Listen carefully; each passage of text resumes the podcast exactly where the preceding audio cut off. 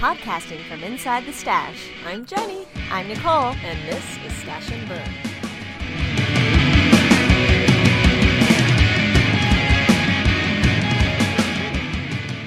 Hello! Hi, Jenny. How are you? I am good. How are you? I'm good. Yeah, how's Matilda? She is asleep. Nice. Yay!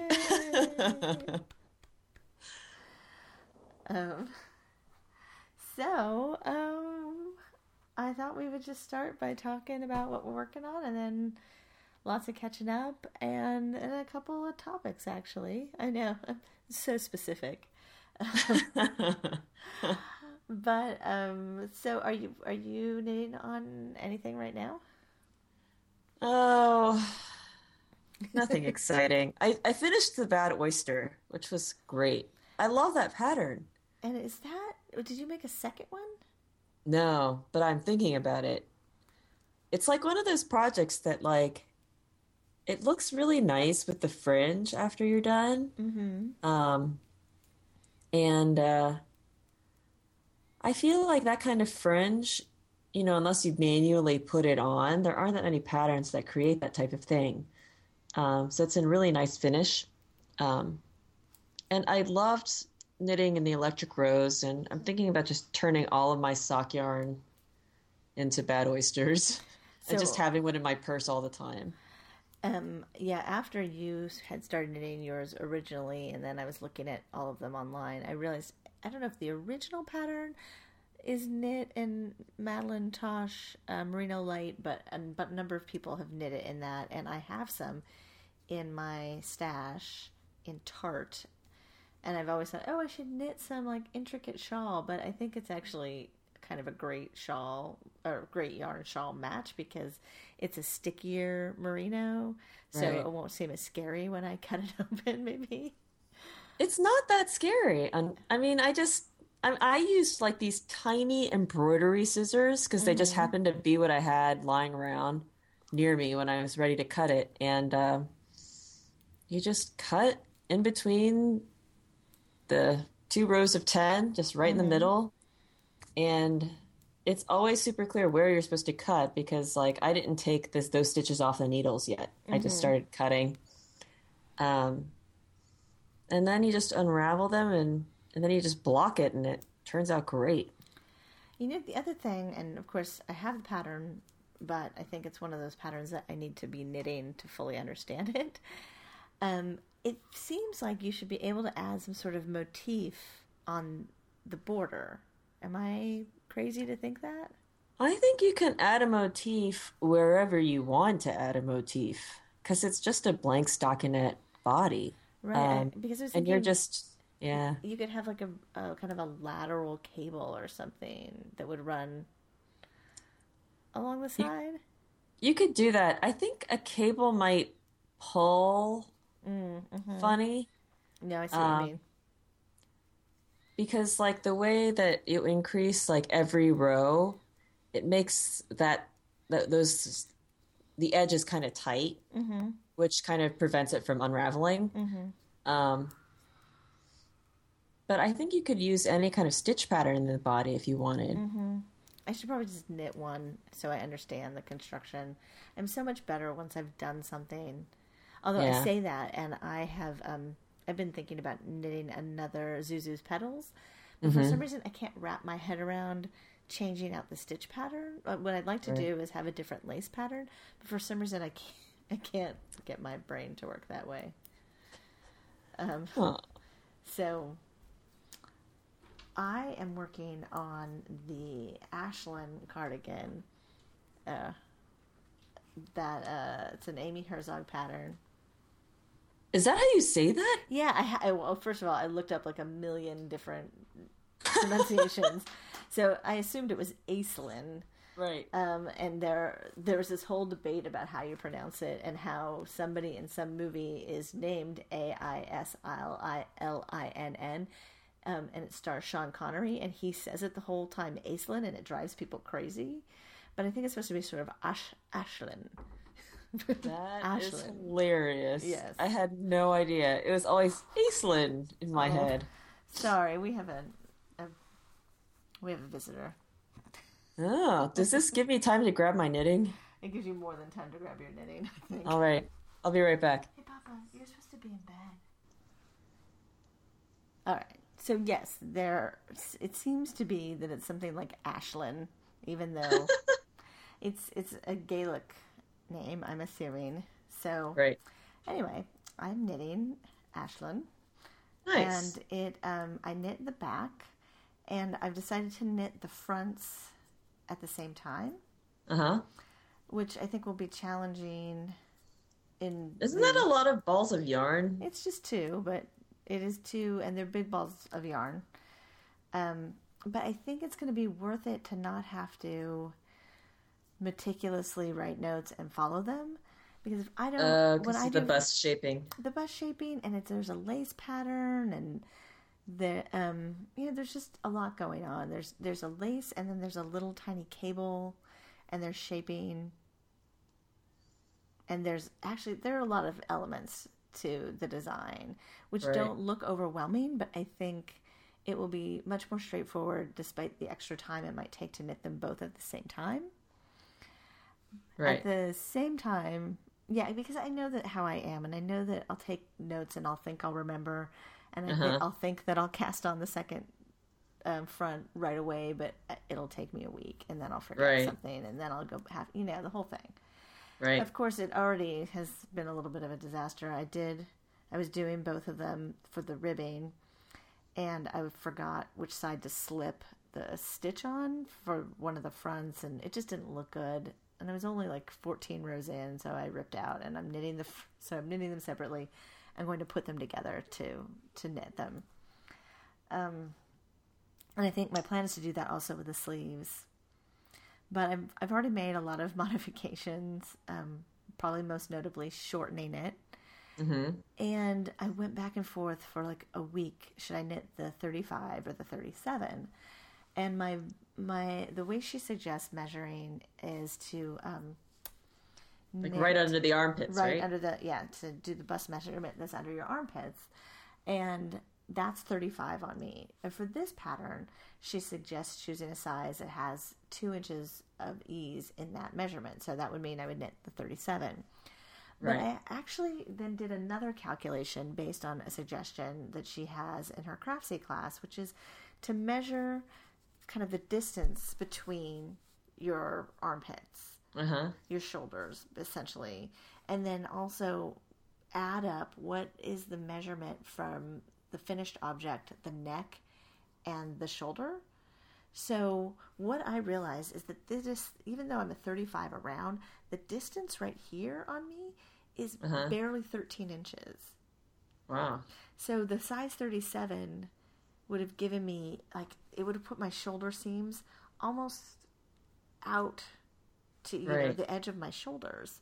Uh-huh. So I decided to go with the 35. So then I perseverate and perseverate, right? And then it turns out the 35 and the 37 fronts are knit exactly the same, except for some more decreases above the bust. So I actually didn't have to worry to, about it at all. I could have just started knitting. Right. So um, I don't actually have to do that many calculations. It was really the calculations I had to do was making the right number of decreases before my waist because that distance is much shorter Right. on me. It was only five and a half inches to the smallest part of my waist, and then it's nine inches from there to under my arm, which um, on the pattern it's more like eight on the lower part and seven on the upper part.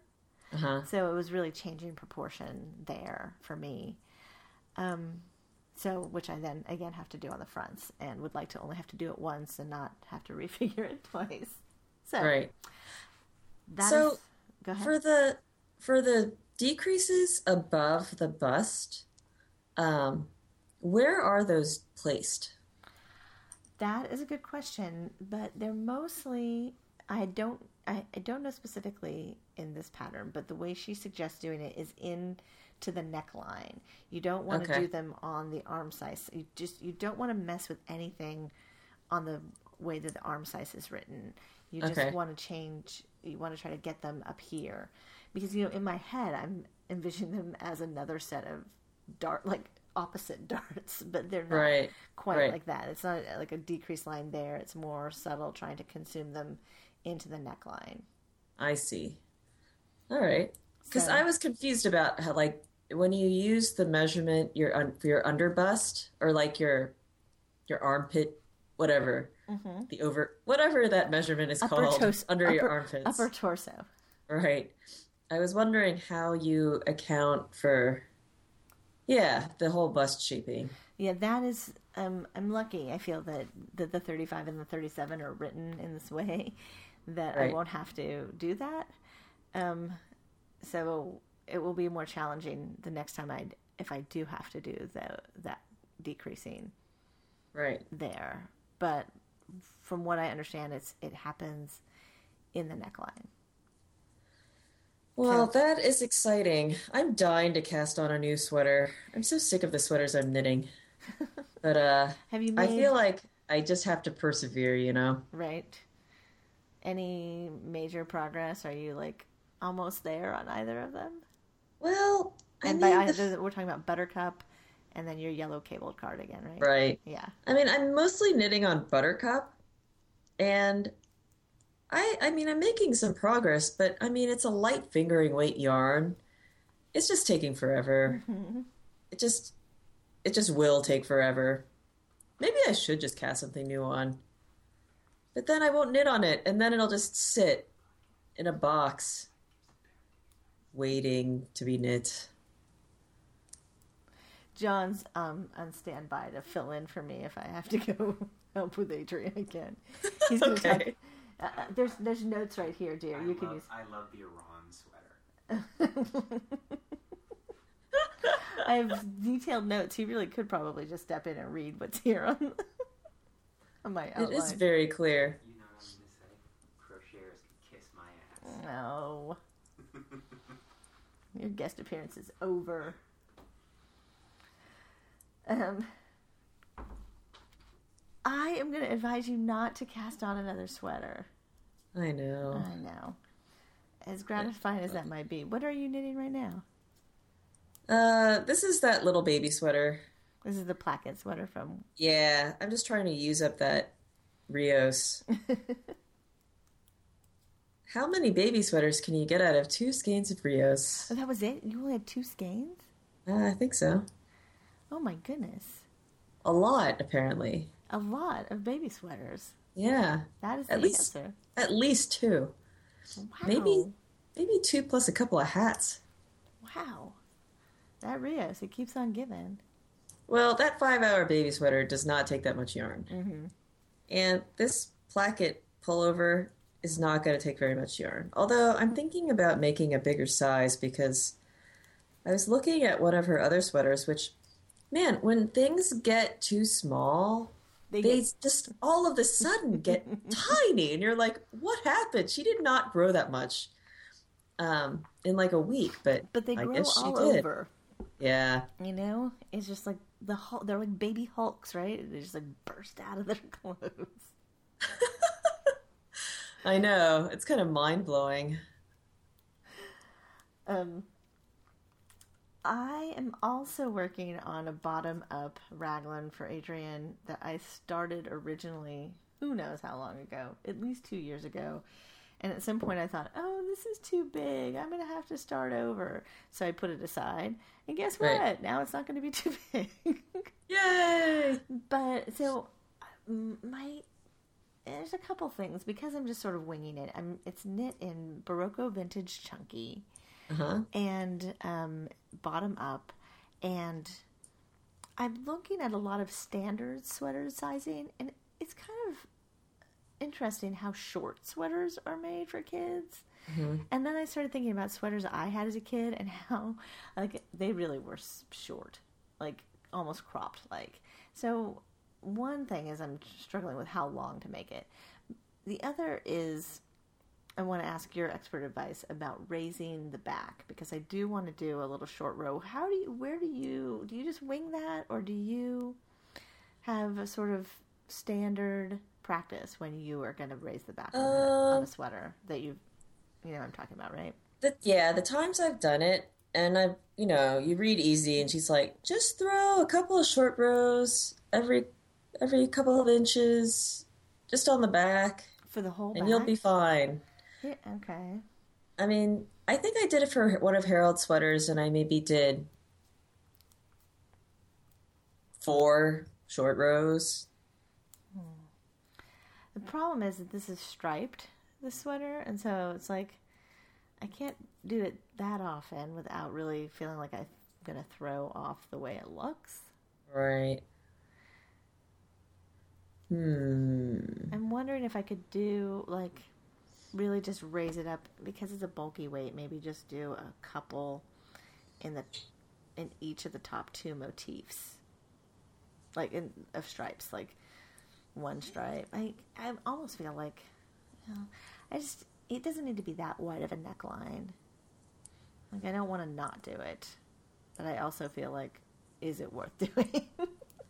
I mean, it might not be worth doing. Is there a knitted collar? No. Oh well, I'm just gonna do a. I mean, I'm gonna do whatever I want, right? So I'm just making it up. So I'm gonna do a ribbed. Because you could just Neckline. raise raise the Oh, collar, raise you know, the neck, neckline. area. Yeah, that's true. Because that's really where you notice it. Actually, what I could do is in the last stripe before going to the neckline, do two short rows and then do Right. two in the ribbing, and that would Right. throw off. That would be the least disruptive to the striping. Right. Um, Or maybe I maybe I did more like eight sets of short rows for Harold's sweater. I can't remember. Well, I'm hoping also I can get away with fewer because it's a bulky yarn or chunky. yarn. Yeah, and he's a little kid. Like, plus, like I feel like everything that Matilda's wearing now is basically the same in the front and the back. You know, because of the, the way the boat neck, um, neck opening is for all these kids' clothes. Right. But I think part of that is um, babies have No huge necks. heads and huge heads compared to their Yeah. their body. Um. So, um, and then the the third project that I'm working on is um, this little idea I had um, earlier in May to make um, hangers for air plants. And the Uh-huh. idea is to make like a little container that would be a serve as a pendant, and you could wear it as a necklace. Uh huh. Um, so I, I did a test with some of the um, Rowan summer tweed that I had left over, Uh huh. and it looks good, but the yarn was way too bulk, bulky. So Uh-huh. of course I was like, oh, maybe I need to get yarn because none of the cottons I had, nothing I had was skinny enough. I guess I could have done it in a wool, but for some reason I got it in my head that I needed a fingering or lace weight cotton. So, uh huh. I needed it. I needed it. So I, I did. I did a little fall off the sheep, but it was in within my yarn budget. So right now my strategy is is for every yarn in, I have to have three yard. Every yard in, I have to have three yards out. So in my yarn bank, I had plenty. I had plenty of savings, like a thousand yards. I could buy up to a thousand yards, and I went to which I did not want to do because God knows what I didn't need was a thousand yards of lace weight cotton. So, uh, but I I was I first encountered um, Pakucho has a lace weight cotton, and as Uh-huh. you can imagine, it is like sitting on a cloud. It is so soft. Right. Um, but it was 500 yards, so I put it down and I walked away. and I ended up going to a Verb and f- finding a really lovely lace weight cotton by Habu, Uh huh. um, which was only 265 yards, so far fewer yards in.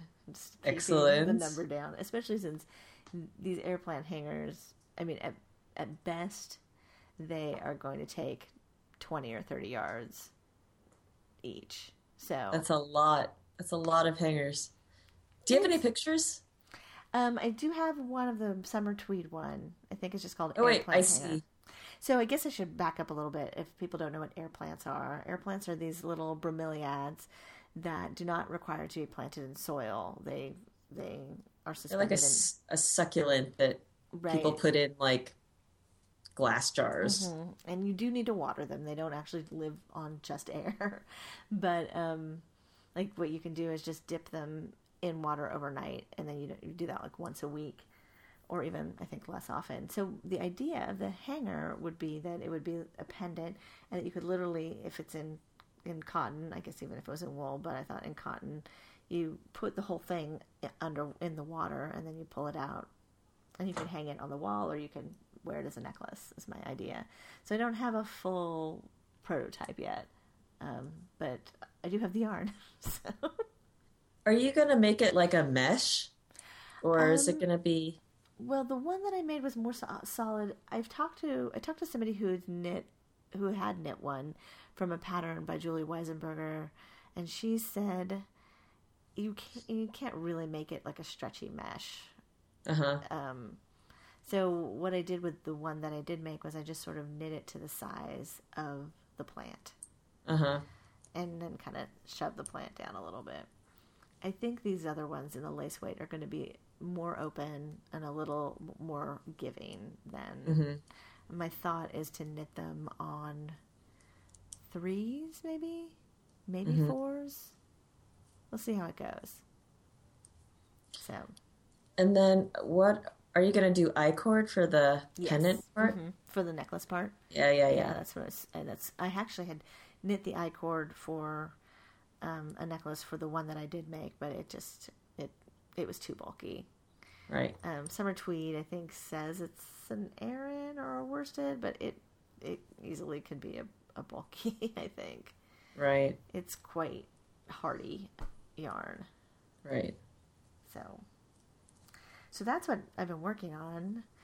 Um, couple like a quick update on the uh, slowly but surely making a blanket along. That thread's gotten a little quiet, although I know people are still working hard. I um, in between March and April crocheted over thirty motifs. In, Wow. For Babette, and this month so far I have crocheted zero.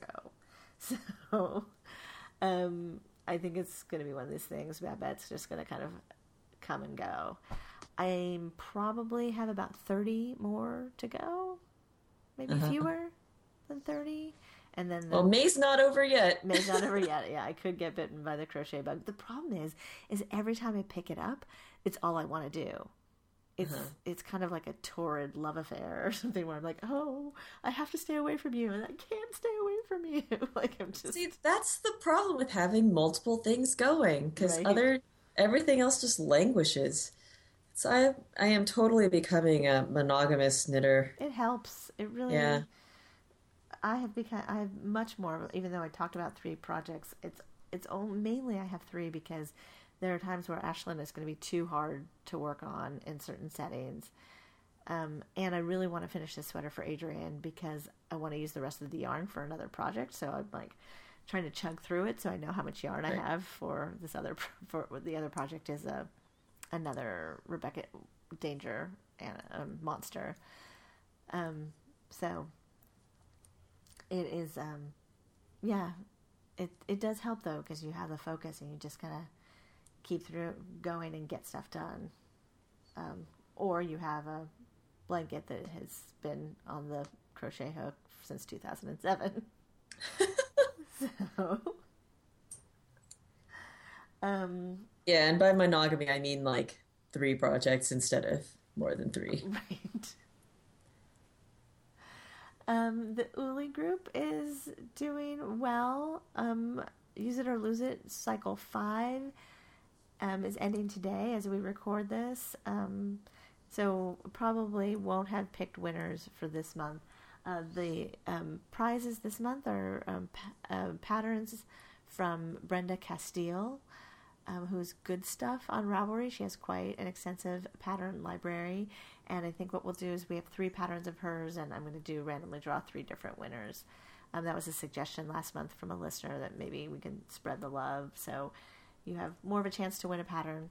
So um, thank you, Brenda, for being the donor for Uli 05, and our donor for Uli 06 is our friend Judy Marples, Purl Bumps, and um, we'll have some patterns from her to give away, but we can talk about that um, next time. But I just wanted to say thank you to both Brenda and to Judy. Yay! and then I'm looking ahead a little bit to the Use It or Lose It 7 challenge. Some people um, in the chat thread suggested that we do um, a dishcloth along during Uh-huh.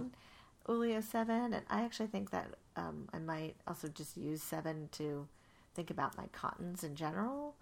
Um, I'd love to get knit as much of my cotton as possible um, so that when I need cotton, I can just go buy it instead of being like, oh, there's this cotton that's been haunting me for. S- I have some cotton in my stash from 2006. So just Right. it's been there for a long time. So, um, so the dishcloth along idea was born, and people got very excited about it. And I recently came across a book from um, Cooperative Press called Dishcloth Diva, and they were um, kind enough to offer to give us a copy, each a copy, and offer a copy um, as a prize for the podcast. Um, and we got to take a look at it this week. I actually already have uh, knit something out of it. You go. well, I thought, let's give it a try. Um, I love and- this little ebook. It's awesome. Yeah, it's great, and it. I think it, it appeals to me for a few reasons. Like, I love the dishcloths that I've knit over the years, but I, with all of them, I remember thinking like I had to think about them. Like I had to come up with a stitch pattern that I was going to use, and figure out the math. And what I love about this book is she's picked out the stitch patterns, she's done the math. Right. Um, and I don't have to look through a bunch of dishcloth patterns on Ravelry. They're just there for me.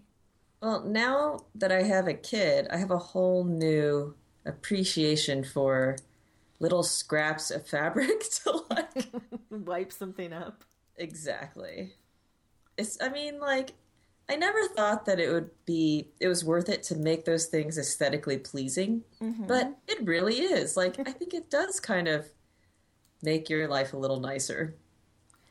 Well, it was funny when I first knit the first set that I did a few years ago. John was like, "What are you making these for?" And then recent in the last couple like year or so, he asked me for more of them. He's like, "These are great. We need more of these." Um, so I I threw one out last night. The one that I made, or threw it out. I mean, I put it on the sink.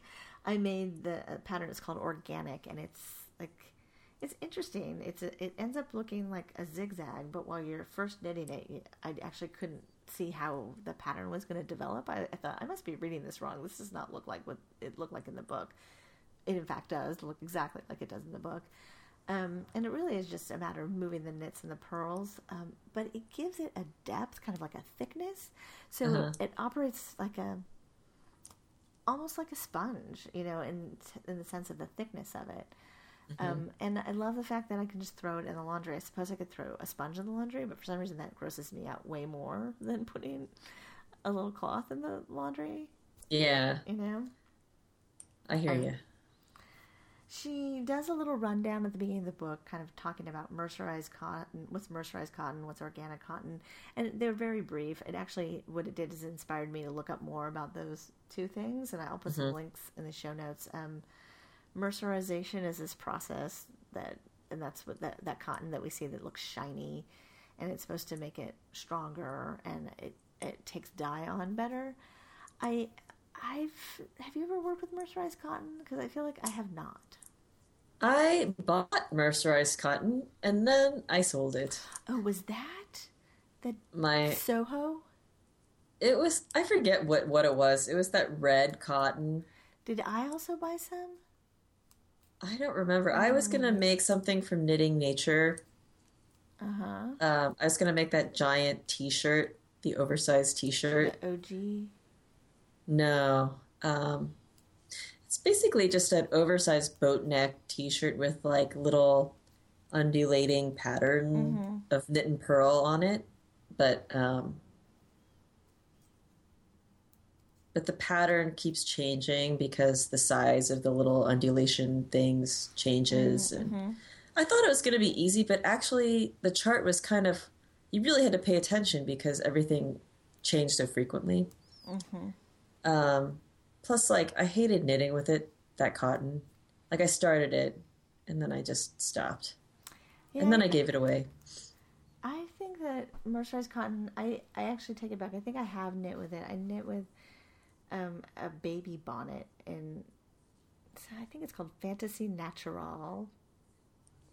And it just it's I remember being rough, but what I really wonder is for dishcloths whether or not that slickness would be better or less worse. absorbent. Yeah, less absorbent. I would I would think it'd be less absorbent. I mean, it felt kind of crunchy when I was knitting it. I think it was Tahki Cotton Classic. Okay. Um, yeah, it's kind of crunchy.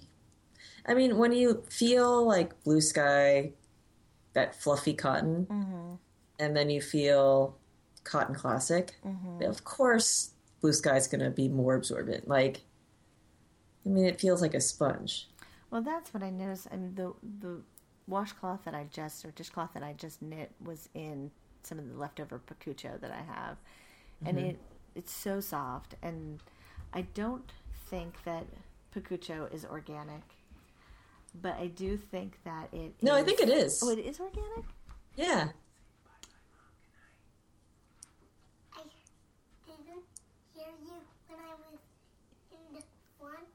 You didn't. Okay, I love you, Papa. Love you, Papa. Good night. Oh. Um. So, okay, it is. I knew that like the process was, but um, I couldn't remember, and I didn't look it up. I kind of assumed that it wasn't. Um.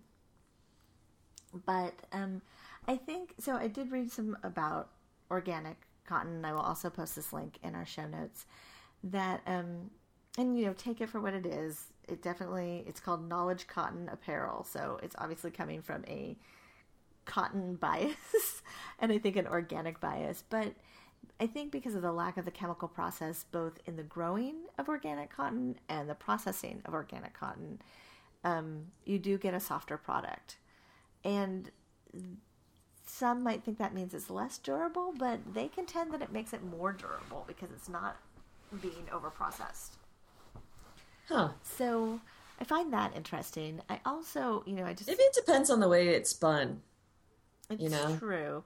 But it's just this dishcloth is very. It feels very absorbent and very soft.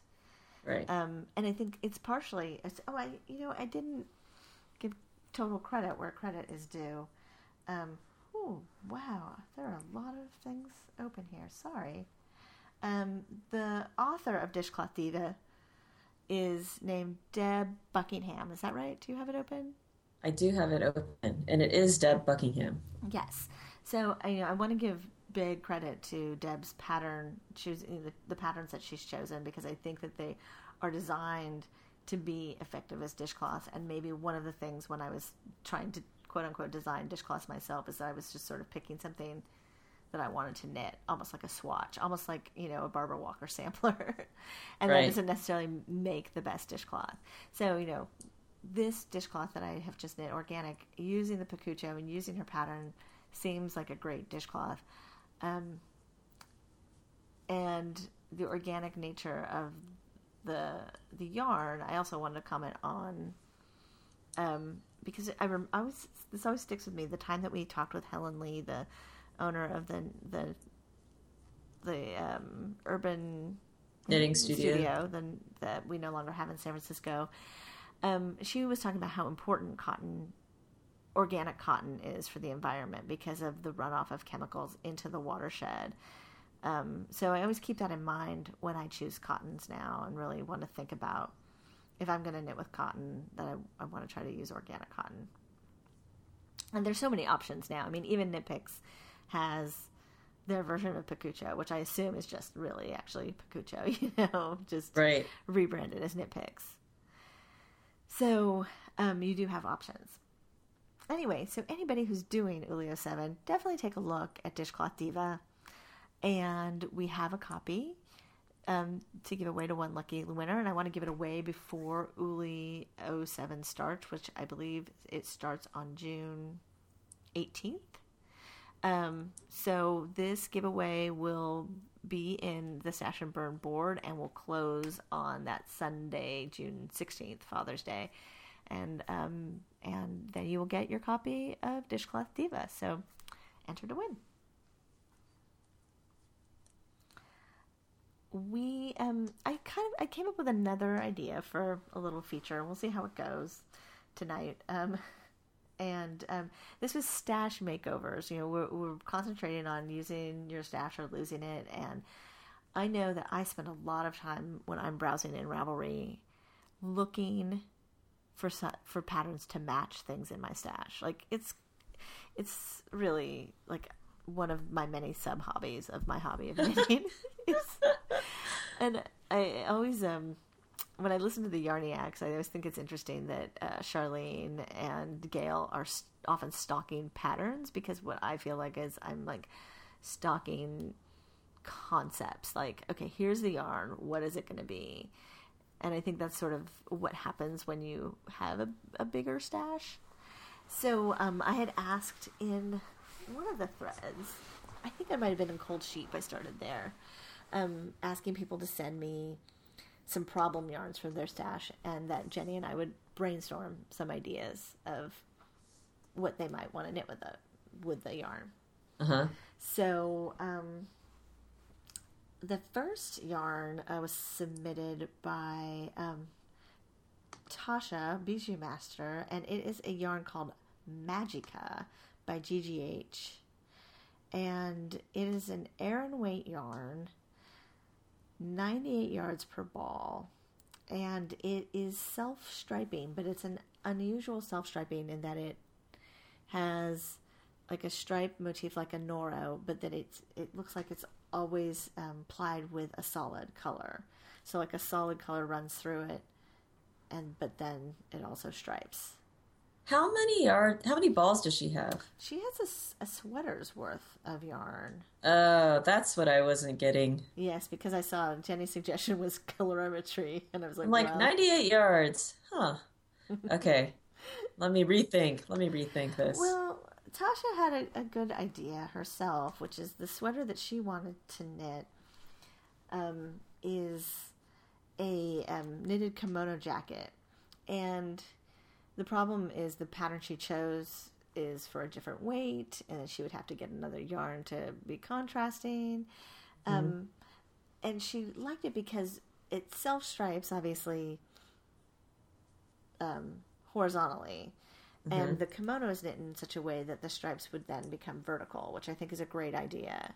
So I actually created a search in Ravelry that was for, let's see, the search configuration I put in was knit sideways, and then it could be a coat or sweater, adult and female, Aran weight.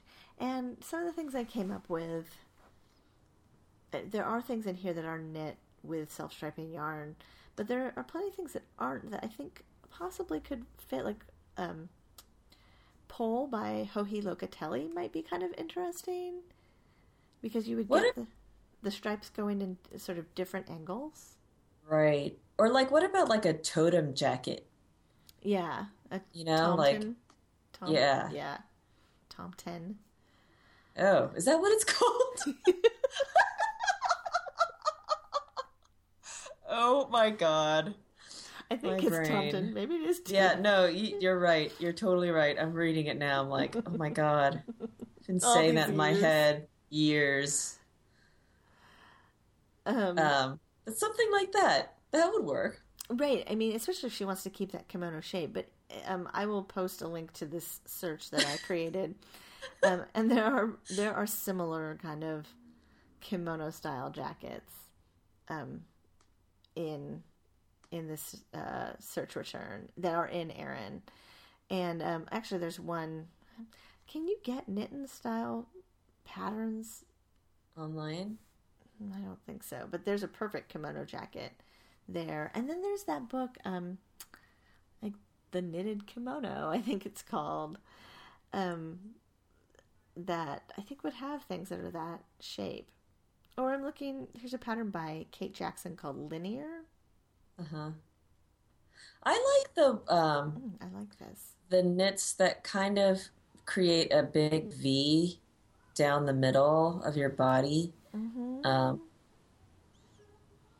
kind of, it's. I, I'm looking at your search. Mm-hmm. and There's a pattern called Vuxenwinkel. Yeah, I love that pattern. I'd never seen that before. I don't, and it's not my kind of pattern, but it totally caught my eye. It would be nice with that yarn, I think. It's yeah, so it's referred to as a shrug below. Oh, is it? Is it crocheted? Is it? No, no. Look at that stitch pattern. I mean, and it says needle size ten. Huh. Um, yeah, I like that. There's something appealing about it. Oh, it's interesting. I think it's this like you knit sort of a funny shape, and so. It's like a baby surprise jacket knit on the bias for adults. Oh my god. Right? That's crazy. Yeah, you're totally right. Totally worth giving a look at that. There's only five projects, but one of them, the color is rocking my world. If you look at Zipperella's Vuxen Villa, Vi- Winkle, can you see it? Hold on. It's Oh wow. Yeah. That is awesome. Yeah, it's this just crazy like neon pink, bright blue, orange, green. It sounds like clown barf, but it looks freaking awesome.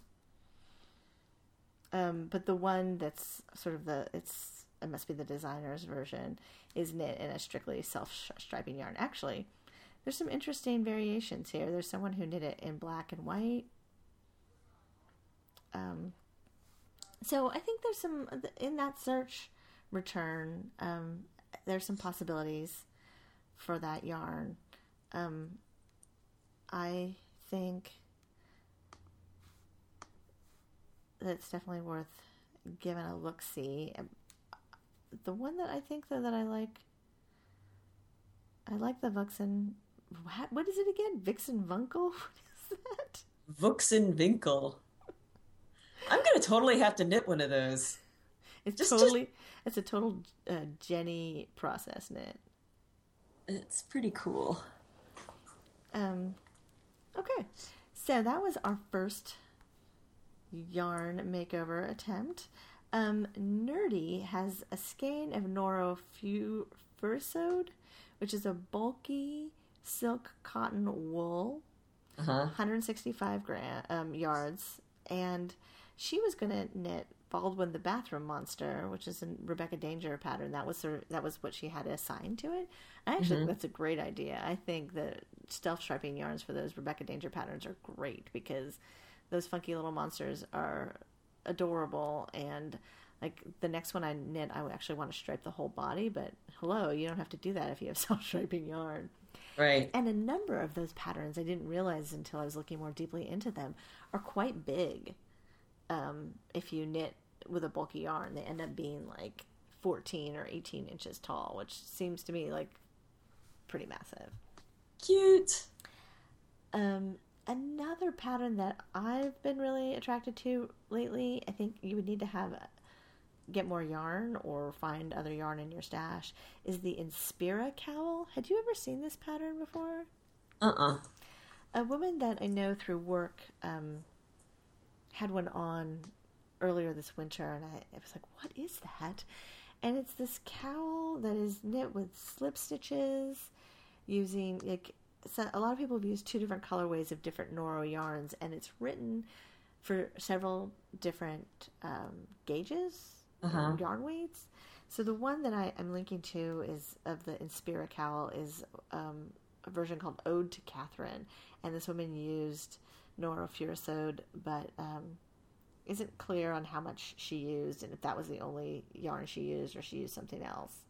Oh, that's Um, really pretty. Isn't that cool? Yeah. So you end up with this sort of these columns, these offset columns, and um, like in this example, it looks like she was using a self-striping yarn with a, and then a solid yarn. So you get some of the blocks are solid color and some of them are self-striping. It's gorgeous.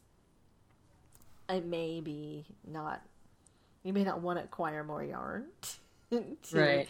burn off 165 yards, but I thought that though that might be an interesting way to go. And you had a couple of things.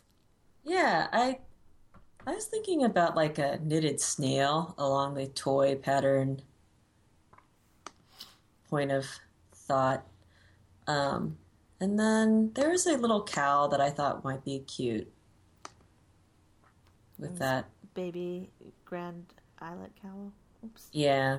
Although I don't know how soft the Noro is going to be against your skin, which is why I think a toy might be the way to go. Um, because you know how there's always like bits of hay and Mm-hmm. Vegetation in there. Well, the interesting thing about the the Inspira cowl, to go back to that, is that it's not really a neck cowl; it's a shoulder cowl. I guess it's more of a- Right. it's not quite a poncho. It's not quite a. It's kind of like harmonious rings. It's like a shoulder warmer cowl thing. right. So it's Yes. more, and I think it's the width is more shoulder width, so you're not going to have it right up against your neck. But I do see your point. Uh, Noro is sort of like your mileage may vary. Like there are people who just hate all Noro yarns. Um, I am not one of those people. um, but I actually have thought about knitting this with this Noro Silk Garden sock that I have. That I don't know why I've held on to this yarn forever. It's not. It doesn't really move me, but I always feel like it's going to be useful someday. Yeah.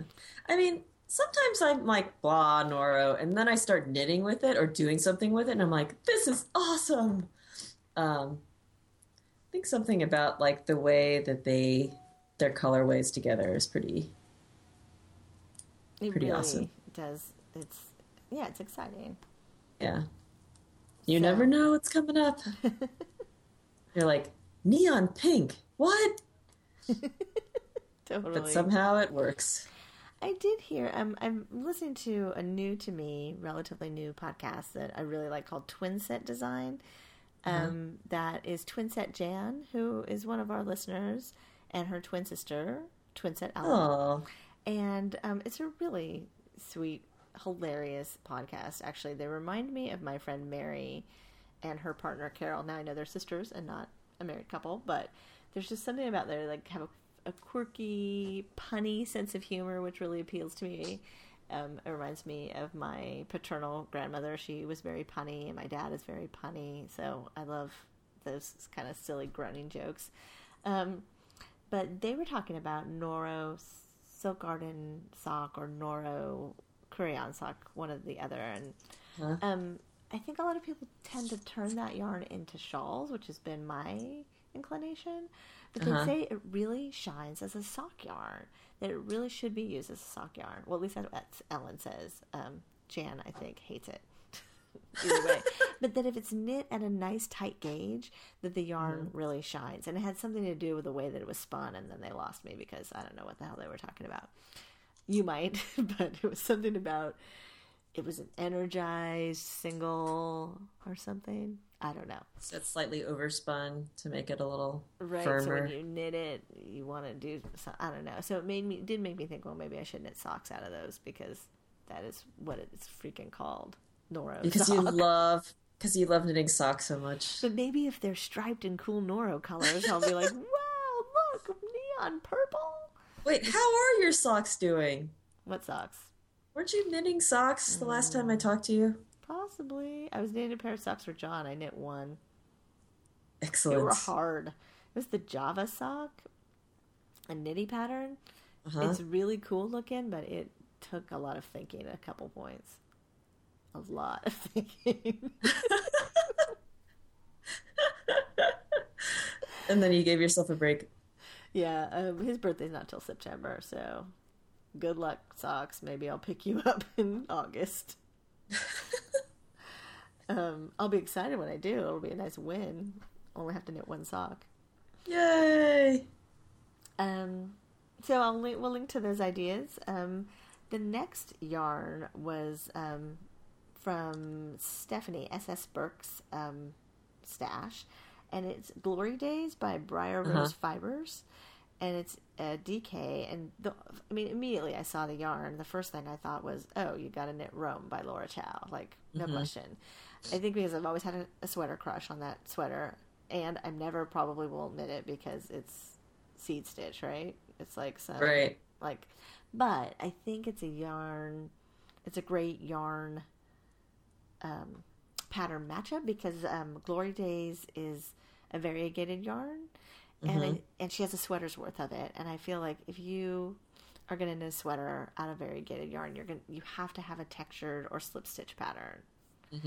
So um, I did look and see what other people had knit out of the same yarn, and I I- I'm assuming that she has already done this, but um, Highlander by um, Anne Hanson is knit in the same yarn. Many people knit it in this yarn, and it looks great. There's textures, and I believe cables in Highlander, maybe small cables.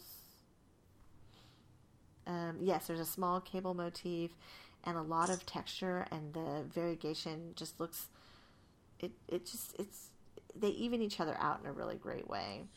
I think it would depend on what the colors were in the variegation, but Well, I love her- that sweater. She does. She did link to it, and I think it is one of the more popular um, Glory Days colorways that that you would Okay. find. So Rome, Highlander, and then a a couple of pullovers. I saw a really cool Space Girl knit Uh-huh. in um, in it, and um, You know I love Space Girl. yeah, you know I love me some Space Girl. And there isn't a lot of texture in that pattern, so I did find it interesting that it, it resonated with me. It's a, more subtle um, version of it, of um, of Glory Days. And the other was um, someone knit a Kearsage, or Kearsarge, from uh, Lisa Lloyd's um, A Fine Fleece. And Wow.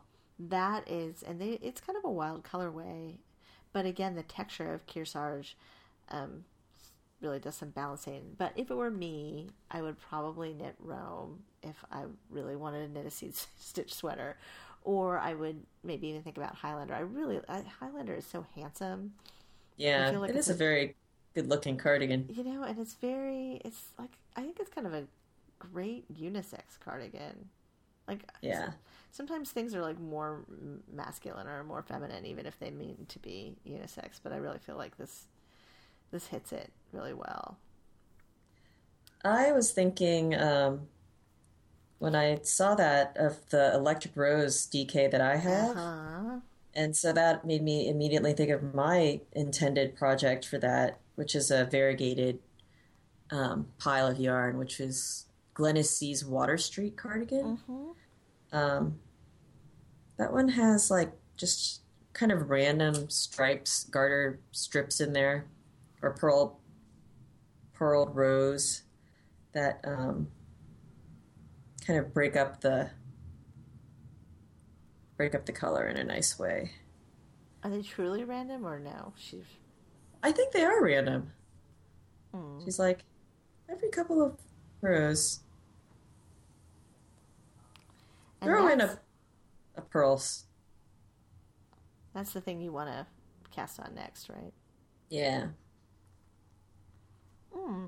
oh yeah i see oh i see what you mean yeah it's meant for again meant for a variegated yarn which i think again just adding texture really works for that Plus, I look think that cardigan would go really fast. Unlike Rome. Yeah, Rome is, is more challenging, but Right. um, and Highlander, which is a little more challenging, I think though, is one of those more consistent. Like you I know think when that you're go pretty cabling, fast, yeah, you know when you're cabling, you know when you're texturing. Yeah. Um. So then our friend Sherry Tangled Thread, she um has six skeins in one color of Pima silk, which is 85% cotton, 15% silk, worsted weight yarn, and then she has two um, contrasting colors. And I don't exactly remember the yardage. I want to say it's like 109 on Pima silk. And she had said she had intended to make an argyle vest, but that literally the yarn is pilling in the balls, so she like can't imagine doing that. Um, I like. I can't imagine knitting color work in that Pima silk because No, it'd be so either. slippery. I can't either, and yeah, I think it might be heavy. Is was my other reaction, but I, I liked the idea of a vest, and I um, I don't know how you felt about it, but if you felt like would a less structured vest be better in that yarn? So I was thinking like maybe I something was- from Cocoknits. That would. I I always I now think of Cocoknits as having a lot of like striped effects, though. No, you know, but she has a minimal amount of stripe. Being, you know, it's much more the, the original yarn, and then Right. less of the the stripe yarn. So I think it would be cool. I think Cocoknits would be cool. I was thinking about um, that stripy boat neck T-shirt, Rose Rouge. hmm Um, because it's even though they use a fingering weight yarn, um, the gauge is twenty. hmm So I think it would work for Pima silk. The other thinking I had was if it's something that's already pilling, perhaps knitting it at a tighter gauge Right. might be better. Um, Although I, I knitting cotton tight would be kind of yeah, you're miserable. right. You've got a point there. Um, see, I had a couple of other suggestions. Oh, I really liked this. Again, it's about the yardage and the stripe, which is a pattern called Seabrook. And it's a Berroco pattern. It's free and it's very open. Um, and I think it is also in seed stitch, though. I just saw that. Um, but I think Well, that's the nice. drapiness of the cotton and the silk and something open. So even if it was pilling, it would it, it wouldn't matter as much. I think if there was more give. Right. Yeah. Um, Or what about like a little? What if you striped a cardigan like trousseau? what do you wait? Cardigan or shawl? Oh, wait. Oh wait, what is the Nora Gone cardigan? That's three quarter length sleeves with a little textured stitch at the top, and it's stockinette on the bottom. It's a twist collective pattern. Okay. Um, Yeah, man. Nora gone. That's like a million yeah. patterns. Like, I'm just going straight to twist. It's a really early pattern. hmm. But I think it might the textured part doing a color the color sequencing on the top might look really cool and kept the bottom solid. Um, let me see. That one is knit. Why do I keep thinking it's called trousseau? I don't think it is called trousseau. It's called Ashbury. Ashbury. That's in pure Pima. Oh, look at that. Oh, I see what you mean. Yeah, I don't think she has nearly enough yarn for that. It starts at 920. Hmm. But I see what you mean. Create something with color, a little color work on the top. I do think, yeah, I think it's because it's cotton and silk. You want something that responds to that drape that doesn't need to be structured. hmm Um, I had also looked at a pattern called Aileen. It's Laura Aylor. She has actually a number of vest patterns. It's very simple vest that falls open. Um, again, I don't know where you would work that second color in, or the second and third colors in, but I, I think I'm just working on that idea of something a little more drapey, a little more open, that responds to the yarn. So, Right. Um, I think I, we just probably added more possibilities and not really given any answers to Sherry. Um, and the last um, yarn makeover is um, Find Serenity Now. Carol, she has eight skeins of Karina by Lana Grossa. It's a bulk yarn. It's cotton, mohair, merino, and angora. And she had intended to do a, a kind of a color work adult size sweater. hmm Um, and I she is doing fit to flatter and in the fit to flatter um, thread, and I just I can't imagine now because I've seen her like we've a few of us have posted our pictures, our knit to flatter pictures, and I can't imagine you in a big bulky colorwork sweater like that. Um, and the patterns that she has sort of attached or earmarked. A couple of them. One is uh, the modish cowl, a free pattern by Stephen West, um, which is, a, I think, would be perfect for this yarn. But one of the problems is it would leave her with yarn. Um, it's squishy garter stitch, two color cowl. Um, and then I actually had earmarked another pattern that is just called two color cowl. Oh no, she had earmarked this too. That's got a cable, twisted cable, lots of texture, which I think could get lost in that yarn. Mm-hmm. So I, I guess my for my inclination is to say knit a lap blanket, capitalize on the idea of a garter stitch, and let the fluffiness of the yarn sort of just make it a kind of a comfort knit. But Right. you had a suggestion. Well, for some reason, when I saw, I was just browsing patterns that were knit in cocoon, Mm-hmm. um, and I saw someone knit a tree line cardigan in a bulky yarn, Mm-hmm. and it looked pretty cool. Um, But I think you'd have to do a lot of mods. To get kind of it get to, it to to look like that. Yeah. It is a free pattern, so maybe like the payment is that you have to invest the time. Right. Huh. Yeah, that that's different. I wouldn't have gone that way, but to do something that's like one row, one row stripes. Is that what? Yeah, tree line is one row stripes. How do they do that? I don't know how she did that. It could be kind of interesting. Yeah. Hmm. Yeah, I I kind of like the way that turned out. Interesting. Um. So, um, hopefully we've led you someplace. Some of you, um, at the very least now you know what um what my Ravelry browsing is like. it's just, You just love Ravelry search. I You do. love it. I love it. Love it. I love it. Um. Well, I'm glad, um, Jenny, that we were able to find this time, and Jenny's getting to knit. I know. It's like a miracle. It's great. I'm hoping to just at least get through the rest of the ribbing on my other front and get both of the fronts on the needle tonight to be poised to um, to start knitting the body of Ashlyn Yay! or Aislinn. Um, Or Um, totem. or totem, exactly.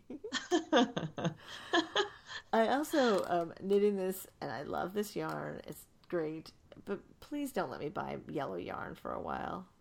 okay. Please don't. I've had enough. All right. I'm No yellow Up, yarn for up. either of us. full up on yellow yarn. I have to say that being monogamous does make you want to buy yarn more. Just because you feel like you need some sort Some of sort of distraction. something. Mhm. Yeah. hmm Although, oh, you know, someone was asking what I thought of your cold sheeping. Oh yeah, what I what you thought? What do you think? Yeah. Uh, cold sheep, do it. I mean, I'm trying to cold sheep, even though I bought three sweaters worth of cardigans this year. Yeah, but didn't you do that like right while you were waiting for Matilda or something?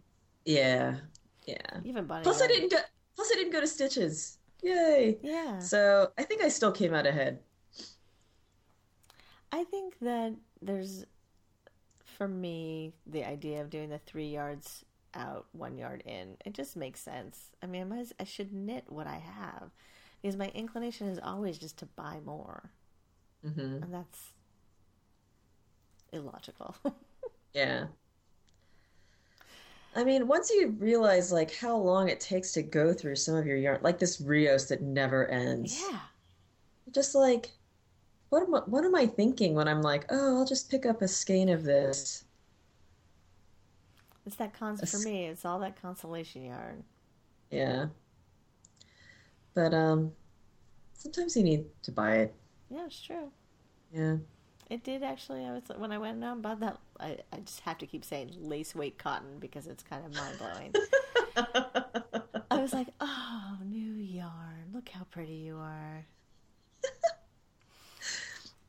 Well, I mean, once you get to your stash goal, like, and you start buying and immediately casting on, won't that feel even better?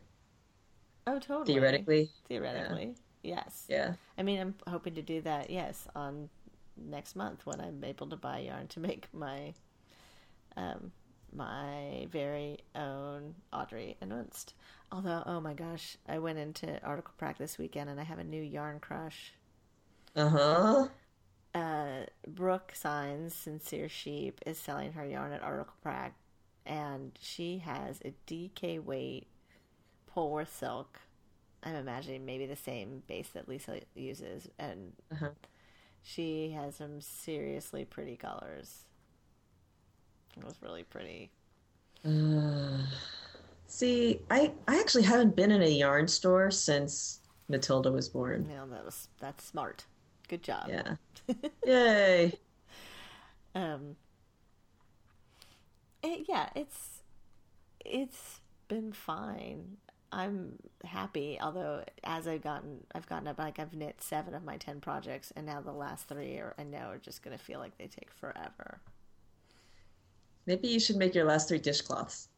no, I have all these, I have all these internal, you know, restrictions why that can't work. Oh, Yeah, too no. bad. It has to be a certain yardage to count, and some projects, yeah. All the dishcloths I knit and for Uli are going to be considered one project. As far as my cold sheep goals go, So how how much yardage do you have to use to make it count as a project? um, the lowest I have used is like 130 yards, and re- in May, early May, I knit two. I knit. I was going to knit some hats for charity, and I mm-hmm. made those count. I needed to knit two for it to count as one pro- project. Okay. So I have, you know, like I want to. It has to be over 100 yards, and I actually kind of feel like it should be closer to 200 yards. So three dishcloths would count. Oh, more like four. I mean, three, yes, but four. It was 44 yards for the one that I knit the other day. Oh, They really? go really, yeah. I should-. I should just put cast on one of those to just take the pressure off. Yeah. Yeah, it's fast. I cast it on. It was, I mean, I started it one day and finished it the next day. It's nice. And then you can clean up some spit up.